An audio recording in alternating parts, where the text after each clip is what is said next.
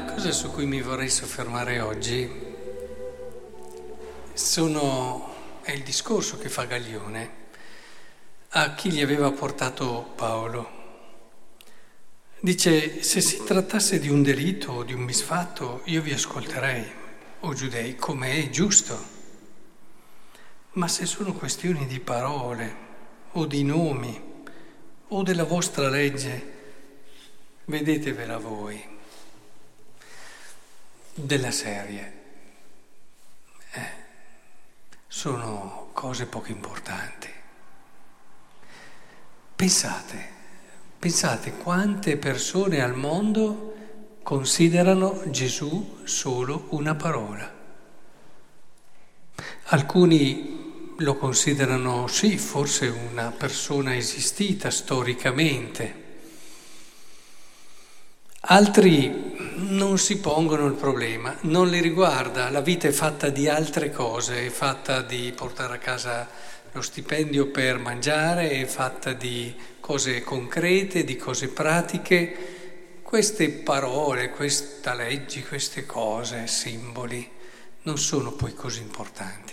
E la vita ruota tutta attorno ad altro, tanto che effettivamente per molti e sempre di più è così, ce ne accorgiamo anche vedendo le nuove generazioni, Gesù è semplicemente una parola.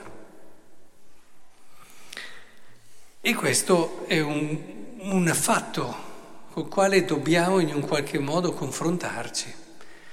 E, e se c'è una cosa bella di San Paolo, eh, nella lettera ai Corinzi emerge moltissimo questo, anche nel suo stile di predicazione, è che se Gesù, che Gesù non sia solo una parola, dice guardate me, e deve vedersi da lui, cioè dal credente, che Gesù non è solo una parola. E, e questo ci fa riflettere perché noi credenti dobbiamo chiedercelo anche noi. Se vogliamo essere efficaci nel far credere che Gesù non è solo una parola, dobbiamo intanto chiederci cos'è per noi Gesù. È solo una parola? Ma tante volte è così. Eh, non vorrei adesso scoraggiarvi, ma effettivamente per tanti è così. Adesso è una parola un po' rivestita, diciamocelo, magari siamo cresciuti, siamo venuti in un ambiente dove ci hanno educato in un certo modo e quindi per noi è così, perché mi hanno insegnato così, no? E vabbè, non è una parola, però è una, come dire, un qualcosa che si è tramandato e anche lì ritorna al discorso di Paolo, che è efficace, ma però si è fermato lì, ha una tradizione. È una tradizione Gesù? È un'educazione? È semplicemente una qualcosa che ci dà tranquillità. Guardate che ci sono certe religiosità per cui Gesù è talmente strutturato che io non sto bene se non prego, non sto bene se non mi comporto bene, se sbaglio mi vengano dei sensi di colpa che devo andarmi a confessare subito ed è tutto così. Ed è tutto così. E Gesù non è neanche quel semplice mondo affettivo che posso crearmi nel dedicare tanto tempo alla preghiera. E allora ho fusioni, certo, ho momenti anche dove sto bene, dove passo anche parecchio tempo davanti o al Santissimo, eccetera, ma sono sempre io che mi faccio i miei pensieri, che vivo le mie idee e alla fine non c'è, non c'è l'incontro. Guardate che il cristiano maturo arriva ad una semplicità che porta a un incontro. Lui è là, io sono qua, no? Ricordate, il contadino di Ars. Cioè porta a questo incontro che mi cambia radicalmente l'esistenza.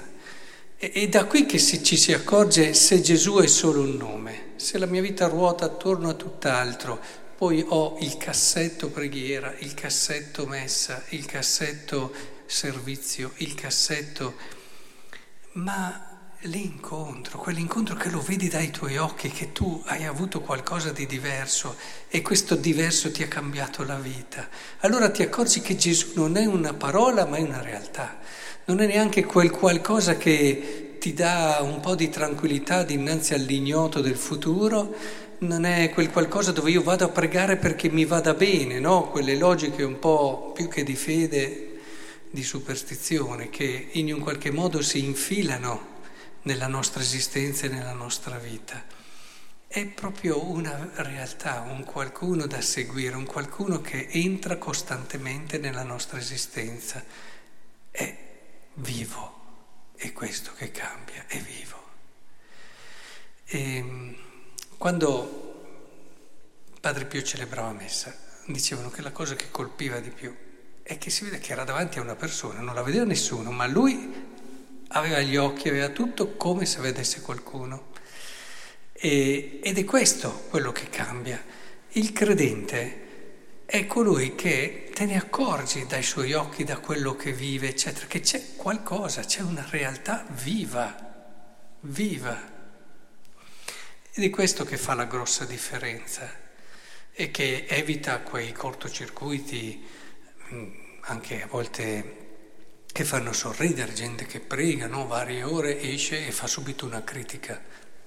A volte sottovalutiamo no? queste cose e questo invece annulla un po' tutto il resto. Ci sono cose molto più importanti eh, che a volte noi ci ostiniamo a dire è sbagliato, qui guarda, io devo fare, eccetera. Non ci accorgiamo di, quei, di quelle travi che appassano nella nostra vita come le critiche, i giudizi e tante altre cose. E quando tu vedi Gesù cominci davvero a sentire che queste cose non ci stanno e che l'altro è davvero colui che da lui è amato e, e capisci e comprendi come la tua vita vuoi stare con lui, non ti preoccupi neanche più cosa c'è dopo, cosa c'è prima, ma vuoi stare con lui. E allora se stai con lui la barca può essere in mezzo alla tempesta, ma tu sei con lui e sei tranquillo. E, e quindi è quello che fa la differenza. Stiamo attenti allora, perché se è vero che nel mondo ormai per molti Gesù è diventato solo una parola, per tanti che invece frequentano può diventare tutto fuorché quello che è il Cristo vivo presente nella nostra storia e credetemi, lo si capisce subito quando uno veramente l'ha incontrato o no.